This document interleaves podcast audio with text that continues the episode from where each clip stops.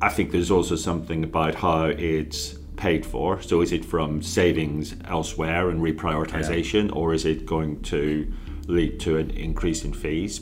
Does some of that resource get diverted to going after a fund manager because they then their ESG disclosures are a bit iffy? Uh, that's uh, that's an interesting prioritization call, isn't it?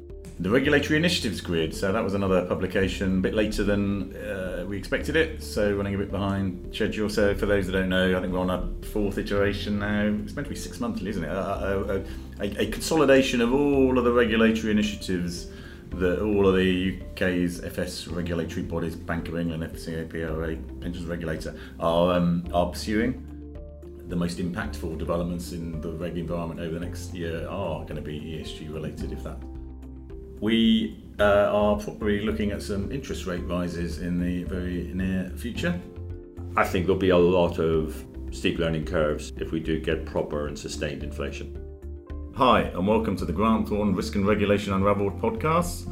Uh, my name is David Murray, and I'm joined today by my colleague Gavin Stewart. Say hi, Gavin. Hi there for our monthly review of the state of financial services regulation.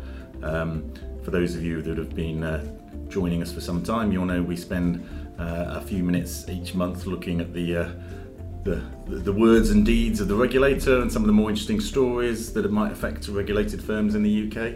Um, also, we try and be a bit forward-looking, um, and actually, um, forward-looking is probably uh, the focus for today because uh, we're recording on November the 22nd and we now have, uh, courtesy of HM Treasury, the Future Regulatory Framework consultation. Yes. Um, which we've been waiting for quite, for quite a while. Um, but it's finally landed. I think we've got till next February to, to get our typewriters out and write our consultation feedback.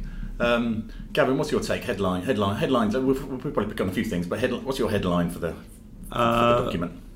much as expected, I think. No massive change from the discussion paper, uh, the original. I think that the CBA stuff is is probably the cost benefit analysis, the, the, most the most significant okay. change. Okay. Well, should we? Should we? Should we yeah, yeah. Well, I definitely wanted to talk about that.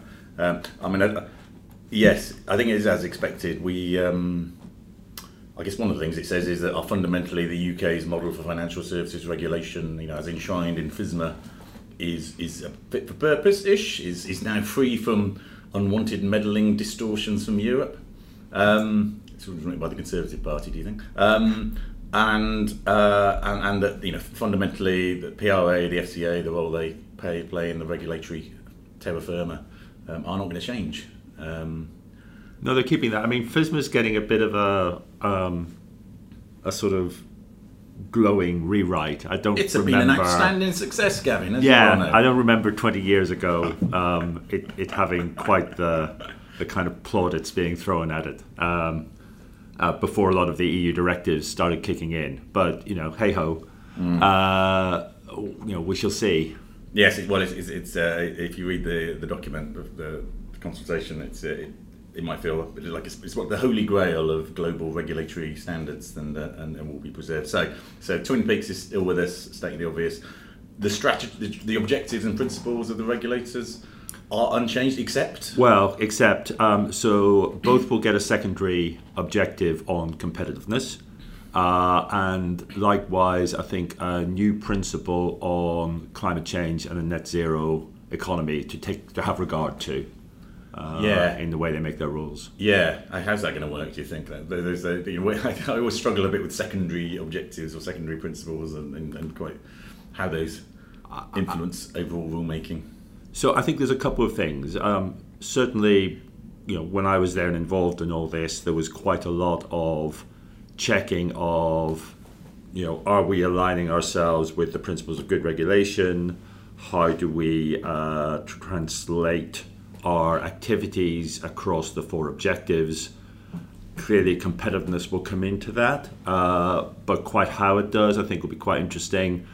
There's also, I think, you know, we all know there, there's a kind of extensive uh, lobby outside that competitiveness should be really, really important. Mm, yeah. Uh, Post financial crisis, that went away for a bit. It's clearly now back. Yeah. And I think how the regulators strike the balance on that will be really interesting.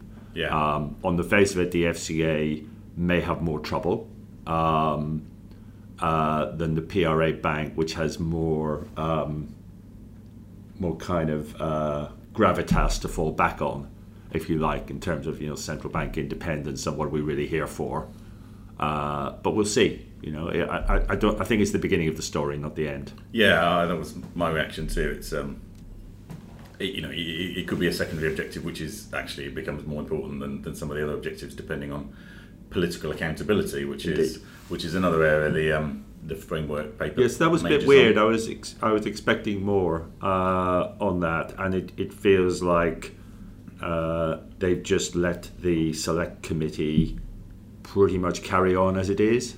Yes, yes. I mean, if, if uh, yeah, if the I mean accountability works at different levels. I mean, but if certainly if you're talking about parliamentary accountability, then it's proposals around parliamentary accountability, and the, the Treasury Select Committee is the sort of pointy end of that is, is, you know it's things like notify them of any consultation that you're doing, uh, respond to our letters.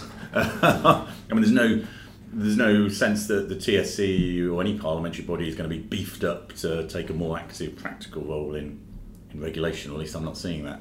Yes, if we were on camera, I'd be shrugging my shoulders at this point. Uh, yeah, I think that's right, and I think you know the TSC works you know works well, but I don't see that there's much enhanced accountability of the type we were promised. Uh, and and I think in at the back of that is a little bit of um, it does look like the Treasury as mm. such has quite a lot more uh, influence, both directly and also I think just through the accumulation of different levers it has which I think enables it to exert quite a lot of influence on the way the regulators potentially on the way the regulators yeah. behave and I think it'll be interesting to see how that plays out but I think it's more treasury than parliament it as is. such uh, the way I read it I'd agree I mean you know the, the TSC can be an entertaining watch at times. Uh, but the reality is they, they tend to get involved with things, you know, when it's already become a story, it's it's in the headlines. Um, uh, and, and, so more proactively in terms of involvement in, in forward-looking regulation and policy setting,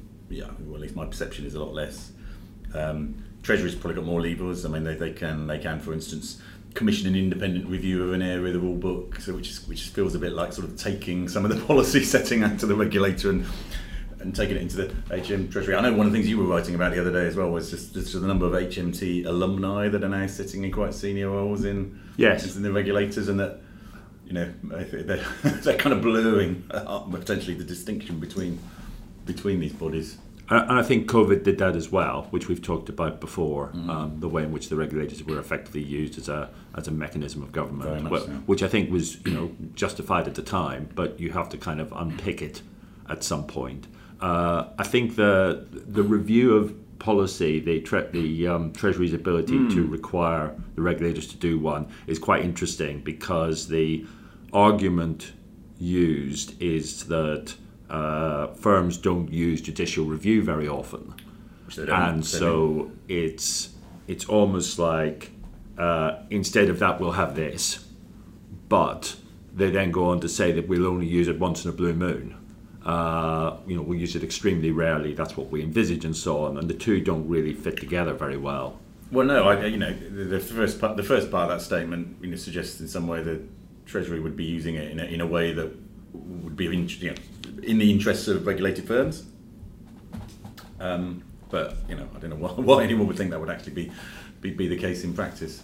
Yes. Uh, so, so account that's more or less all we can say about accountability. I mean, I think they're, they're moving a, couple of the advisory panels to um, onto a statutory footing, which which may give them a bit more leverage to. For those that don't know, there are there are you know advisory panels representing certain stakeholder groups that are meant to be consulted on emerging regulation, regulatory issues, and, and theory. They may have more teeth. I'm looking at Gavin, and he's not necessarily looking particularly positive on that. Uh, yes, the, I mean the panels are interesting. So they uh, a lot depends on what their budget is. Um, a lot mm. depends on their membership and how that membership approaches it, both whether they uh, develop collective positions which case they're obviously more Oh, you mean you know, more influential. We have things like consumer panel, it's the small business panel, advisory panel, etc. So Yeah, so sometimes you get individuals on the panel who have pet um, obsessions, yes, uh, and sometimes you get more collective positions. Uh, and then there's also how constructively the regulator responds to those. Um, And there are various tensions in it, and how you how you make the process work well um, is is a bit of a sort of you know uh, you know uh, secret recipe, uh, and more often I think they've they've worked less well. yeah. Uh, I don't think putting on a statutory basis necessarily makes a huge difference, but we'll see over time. I think the CBA stuff is is more of a big deal. So yeah, I, I, I tend to agree with that. So so as um, avid readers of uh, regulatory publications, who are I imagine making up our our rather jaundiced listeners group, listening group, um, will know there's a uh, well, there should be a cost benefit analysis in terms of any any new regulatory proposal uh, tucked in the back. Um, uh, which have evolved over the years, and, and you know, I guess we can form, take a, take personal views on, on whether we think they're, they're good or useful or not. Um, but the uh, the the FRF, the Future Regulatory Framework document, suggests that a a framework document should be published to explain how they should be done, how they are going to be done, and, and a panel formed to review and challenge. And there's a question of whether that's pre or post publication, which is Ah. obviously a call. Okay, that's interesting. Why would you do it post publication? Um, well, ostensibly for it to be a, a quicker process. okay, So a pre-publication review will take longer. That's true, that's and true. so the whole process will slow down, as opposed to a sort of lessons learned. But if we take a live example like the consumer duty, we, yes, well, we had a first consultation, but without any CBA in it at all. Yes. So we're waiting for the second consultation before Christmas, which we're promised will have a CBA. Um, you could imagine a CBA independent panel taking quite a close interest in that, Very given much so. all the feedback. Absolutely. Uh, so we'll wait and see. But but you know the, these things potentially do matter quite a lot in terms of you know what does the policy making engine look like, and how does it really how does it really work. Yeah, I, I mean, uh, yes. So I'm with you in that it has the potential to be quite, quite a significant change, or quite a significant change of emphasis at the least in terms of how, how, how new policy proposals are reviewed and uh, and then fed into the fed into the sort of detailed rulemaking stage. It, a lot depends on how it's used. I mean, and the personalities involved. Um, uh, but I, I think that, that absolutely is an area that will bear a lot of a lot of watching. Um, no dramatic proposals around regulatory framework. I didn't think. I mean, there's a concept of a designated activities regime, a sort of a, allow a, a bit of a broadening around. Yeah, I'm, I, I mean, again, depending on how it's used, but I'm quite keen on the idea. I think the the sense that there are activities that aren't, you know, core financial um, activities for regulated activities order, but nonetheless they potentially have an impact on your objectives Yeah. is a really important one. And if you go back to the crisis, there's quite a lot of um, activity takes place around the regulatory perimeter. There's quite a lot of arbitrage and so on. So being able to kind of have a, a wider net, I think there's a bit of cons- I don't know constructive uncertainty that you create, and as long as you control that and it's not too broad, I think it's quite it's quite healthy. Yes. Um, and it creates a debate about what should and shouldn't be regulated and, and that degree, um, you know, how, how tight that regulation should be that, that I think we don't have enough of. But does it just? I mean, does it, although does it just rubber stamp the existence of a grey area that you know, recognises there will be grey areas, it will be changing in shape probably over time, and this is just a way of um, making sure that there are powers on the books to to delve into those grey areas as and when they. Yeah, but I think that's I think that's good. Yeah, no, I just, yeah, yeah. But I guess if you're on the uh, the, the, the, the, the undertaking th those activities, you, there's a new layer of uncertainty potentially in terms of when and whether it gets pulled into supervisory activity. We shall see. Now, the consultation I mentioned February to get to get our responses back, and then well, they're talking about early to mid 2023 to get the legislation on the books that would, that would flow from this. Uh, yes, I think. which I think assumes nothing significant gets in the way.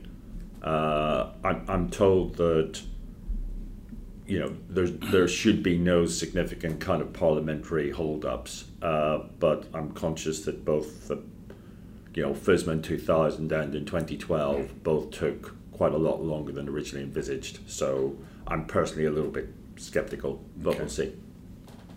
Okay, that's enough on the FRF for now. I, I, I think, um, although it will be an unfolding story for 2023 uh, when we're not talking about And the bill in 22, 22, actually, so the bill that's next I year coming not- I lost track of which year I'm in. When we're not talking about the World Cup, we'll be talking about the FRF. Um, other developments in the month, I suppose sort of one that's sort of segue from from the future regulatory framework is you know the FCA produces annual what was now an annual perimeter review. Yes. Um, you know, recognise some of the changes that have happened from previous perimeter reviews, like vital, uh, uh, uh, uh, BTLs being pulled into buy now, pay later, I should say, get my terminology right, uh, being pulled into the regulatory perimeter, etc. And um, a few proposals included within it, including things like extending the senior managers regime to, to sort of the, the e-money payment services providers, which seems logical. One would.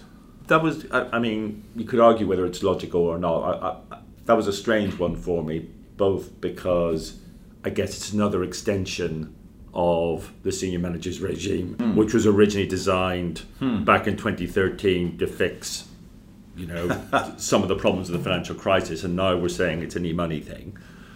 Um, and those problems, by the way, were kind of, you know, at the time were seen as, as largely to do with major clearing banks. Absolutely, it was the SMR regime for banks. So let's just say it's come a long way. Uh, and- I think the other thing is, I, I suppose I struggle that it's one of the biggest priorities to do with the perimeter.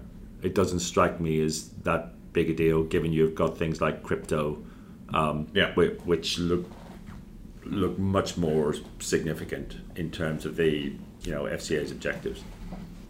Yes, to that extent, it was a relatively unambitious, I guess, I guess, uh, a take on perimeter review. because the FCA had been going on about how Binance was unsupervisable, so I was expecting to see much Yeah. more about, you know, how do we do this? And they've also just uh, issued in September their consumer investment strategy. They have, and again, a big part of that is what do we do with high risk investments, Yeah. but we don't have the powers through FinProms and, you know, a Yeah. lot of it's crypto now, particularly younger generation.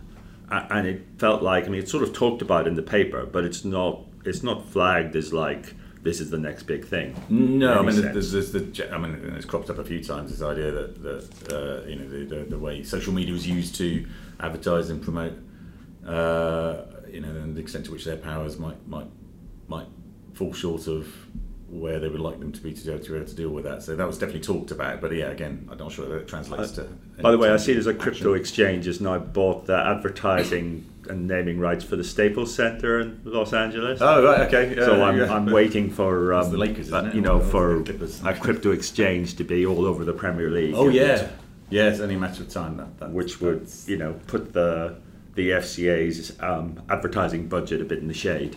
That's I true. suspect. That's true. That's something to look forward to. Um, okay, so there was a perimeter review, not particularly life changing. Um, potentially more so. Uh, we had the COP26. Uh, Nikhil Rathi gave a speech. The FCA rolled out its um, ESG strategy, Indeed. which, which uh, so I wrote this down because it's you know.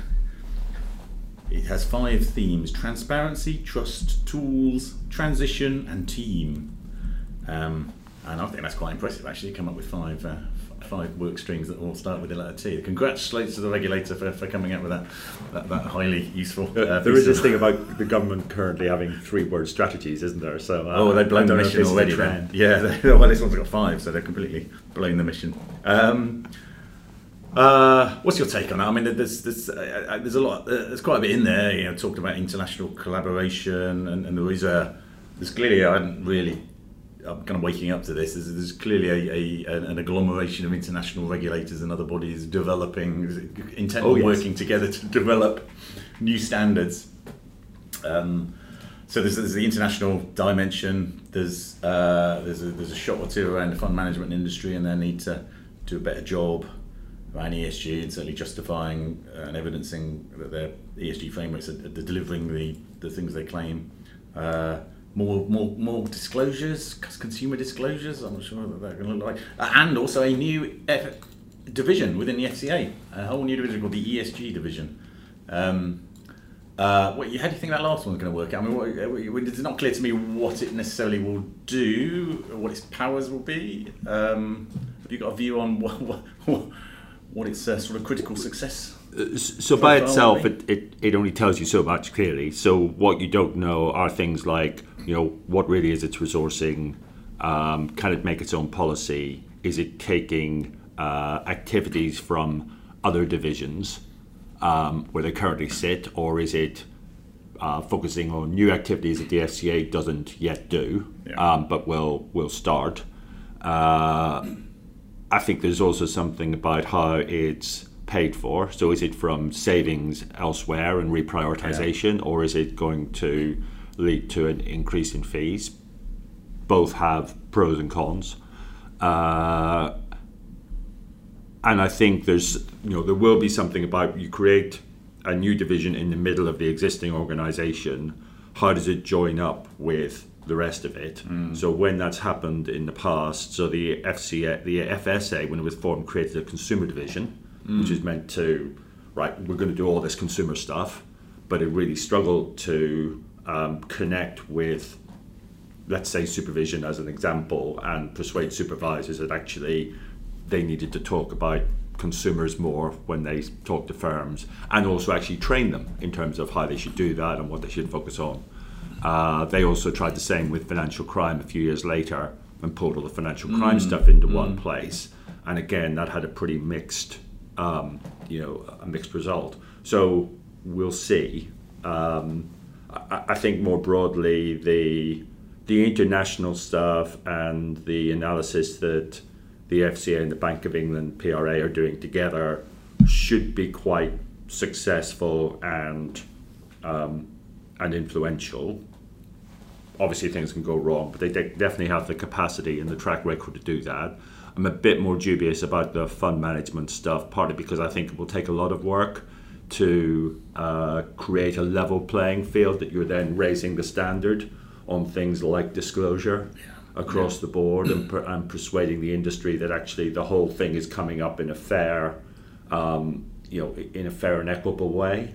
Uh, yeah. And uh, you know, fund management traditionally hasn't been a well-resourced part of supervision. Um, so, so that will mm. that would mm. need to change, mm. I think.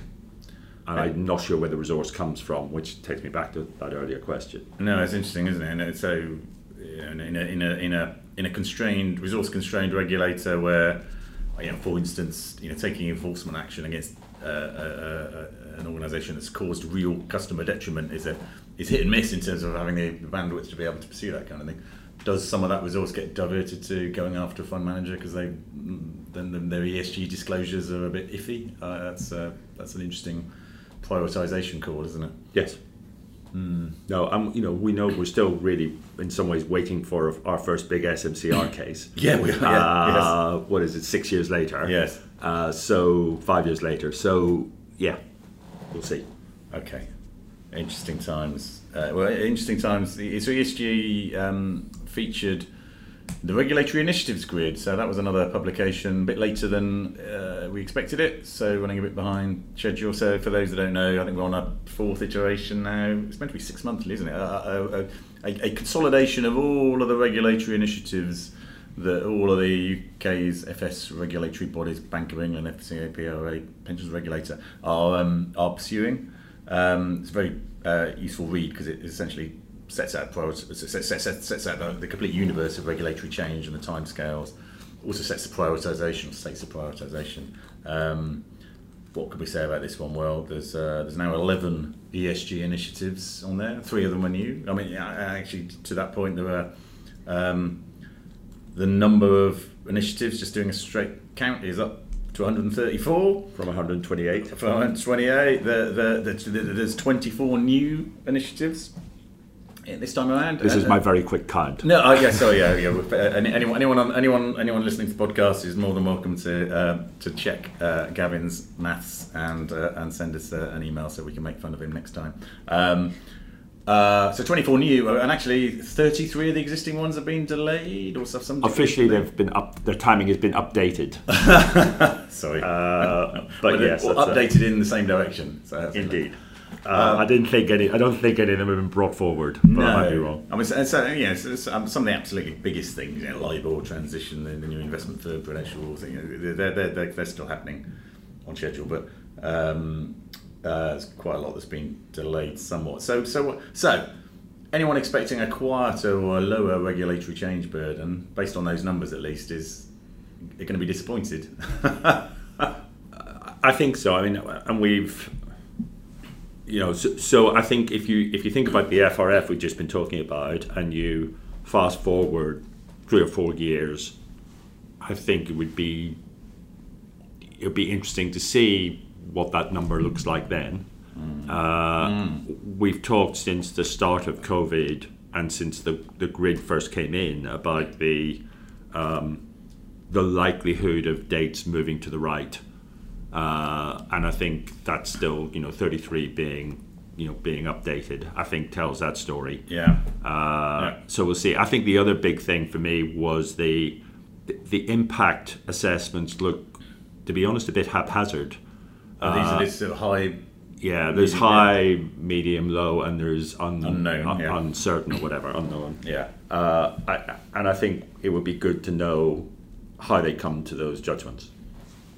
Yeah, so I mean, two of the new ones this time around are the sustainability disclosures requirements, um, and the second is, is the net zero transition plans. Just, picking up the headline names there, but uh, you know, both of which are things that will happen in 2022. Both of which are high impact, even high impact, um, um, and, and there are and there are other ESG ones as saying there. So, yeah, uh, you, you, yeah, I mean, a case could be made that actually the most impactful developments in the reg environment over the next year are going to be ESG related if that if that uh, plays out as it looks it's going to Yeah, play there's out. a lot of milestones in there. Uh, are, That'd be really interesting to see, you know, challenge for the new division.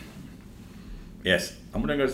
We've got a new ESG division. We're going to get an energy security division at some point if uh, if the lights start going out. That's, uh, Um, that's probably more interesting than uh, I hadn't thought of that, but I think there's I think there is something about the extent to which talk about this another time maybe the extent to which some of those types of developments in the real economy flip across into financial services yes. uh, and you know the financialization of the of, of the way our of the way the economy works generally. Yes, I mean it's it's, it's, it's, an extreme case of what ifery in, in, in, in my in my case, but uh, yeah, we obviously saw the the extent to which uh, you know regulatory decisions were made in the light of the COVID pandemic and the lockdowns.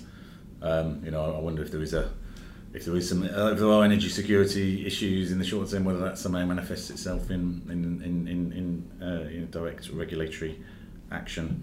Um, uh, um, we can encourage the investment managers to invest in uh, in, in energy generation capability uh, as, as much as uh, as much as ESG ESG disclosures. But we shall see. We shall see. Um, suffice it to say, it is a you know. If you if you if you compare the, the regulatory initiatives grid of today with the one that was only two years ago, then there's a substantial amount of new material in there, a lot of it ESG, not all, um, that uh, that shows how the regulatory agenda is changing.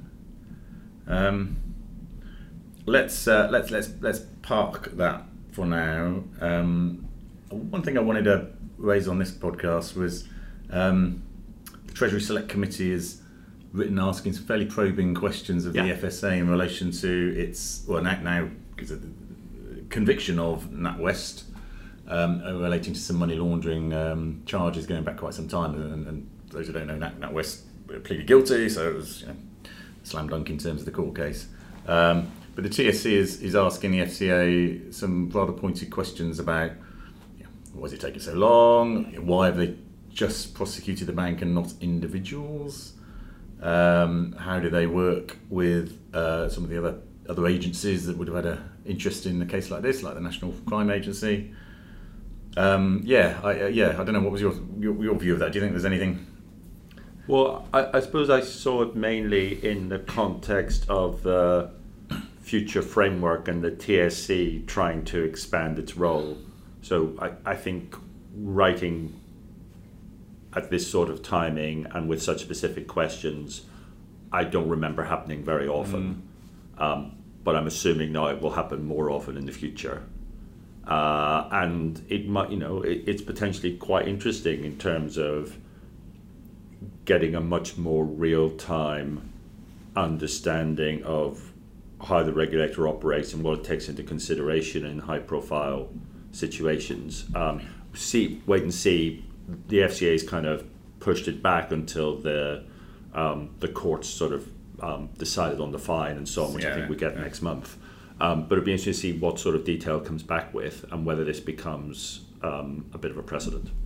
Yes, uh, okay. Yes, I can see that it, it, it, might be. Although go back to our earlier reference about the you know the extent to which the TSC have got, have got bandwidth to do to do this very often, um, uh, which might be uh, um, problematic if they do want to make this a regular occurrence. We uh, are probably looking at some interest rate rises in the very near future. Um, all of the uh, lead indicators, not to mention the the kind of speeches that central bankers are making, kind of point point to that. Um, do you think the regulatory, I mean, uh, the, the regulators are, are well positioned to understand the impact of rising interest rates? And we can have, I'm not I'm not a prognosticator on economics, so you know how long this period might last, how high they might go, etc. I don't know, although certainly some scenarios which say it could be quite painful. Uh, um, so, uh, so yes, in some respects, no in others. Um, I mean, it's interesting that a year ago they were consulting on the possibility of negative, negative. interest rates. So the world does change. Um, and I think they'll have quite a lot of insight from that on the uh, operational ability of the industry to make the changes and the likely impact they would have. So that's that's all great. It's an awful long time though since we've had any meaningful inflation. I yeah. mean, you're probably going back to the mid, early mid '90s. Uh, so it, so there's no no experience to think of to speak of in the PRA or the FCA. There'll be a few people, but not. Um, Andrew Bailey was around. uh, but but but you're sort of talk, you know, it's that sort of yeah. it's that sort of thing. So I, I think there'll be a lot of steep learning curves if we do get proper and sustained inflation. Yeah, yeah. Do you think that has implications for something we've talked about um, in the past around banking competition and the kind of the ongoing almost rhetoric sometimes about about you know we need more competition in banking, but the actual realities of making it happen seem to be challenging. Um, you know, when, when when push comes to shove, it's difficult to break up the big banks. It's difficult to you know get get consolidation going even within the smaller players, scale, etc. Uh, yeah, I mean, I don't know whether the interest rate environment, in theory, might make that easier to achieve if, if banks are making more money. Uh, Is allowed, are they still allowed to make money? I'm not sure. I think I think they they are. Um, I, I, I, I don't think it'll make much difference to that. I mean, that's a that's a long story. Mm. I, I was just struck by a couple of articles about starting with um, I think Carlyle pulling out of a potential investment in Metro, Metro Bank. yes. Um, and, and just I suppose the gap between rhetoric and reality in terms of competition in the banking market in particular. Yeah, and how that's been the case for over 20 years. Yeah, when, when was the Cruickshank report? Uh, 2000, I think. Okay, 20, 20 odd years. Yeah, so there's been you know a bit of blue ribbon kind of uh, um, focus on this, but yeah, it just seems that the actual you know meaningful deals, transactions, or, or launches is, is hard to achieve. I mean, in all likelihood, it looks like JP Morgan, who are not exactly a yeah. challenger bank, are going to probably make the biggest impact on the banking, retail banking sector in the UK over the next few years. I mean, post COVID, you know, the, the, the large incumbents seem even more kind of cemented in their position and also actually they've adapted very successfully to digitization and mm. you know the the supposed threat of fintech and so on over the last 10 years yeah. uh, so you know it, it, it, still feels like consolidation to me if I'm honest. Yeah I, I, I'd, I'd echo that. Maybe I think we maybe we'll stop talking about banking competition uh, for, for a while until uh, until evidence suggests it's actually going to be a you know a, a, thing certainly in terms of uh, in terms of sort of the challenger space. Um, the last uh, sort of item I was going to uh, end on today in terms of sort of news roundup would be Um, this is the this the FCA's new uh, head of data um, gave a speech, some fairly uh, uh, optimistic sounding um, statements about what, what data is going going to be done. I know you you did a bit of a, a retrospective a blog on on what was being said and the kind of the, some of the history there. Uh, yeah, you uh, are you optimistic that uh, that this trans and it is a it is you know it's a key part of the transformation program that the FCA are, are, are hanging their hat on is to, to move to a data data led regulation so basis. I think long term I am optimistic about data led regulation. I, am a bit worried that we talk about it as though you just flick a switch and it happens. Um, the, the problems there have been in the past, without going into the details, are, are around things like how do you calibrate um, your systems to um, pick up the right things, you know, the important ones, but not overwhelm it with being too sensitive and so on. And then what you do, how do you triage? Uh, likewise, who really leads the analysis? Is it led by data scientists or is it led by the supervisors with some help?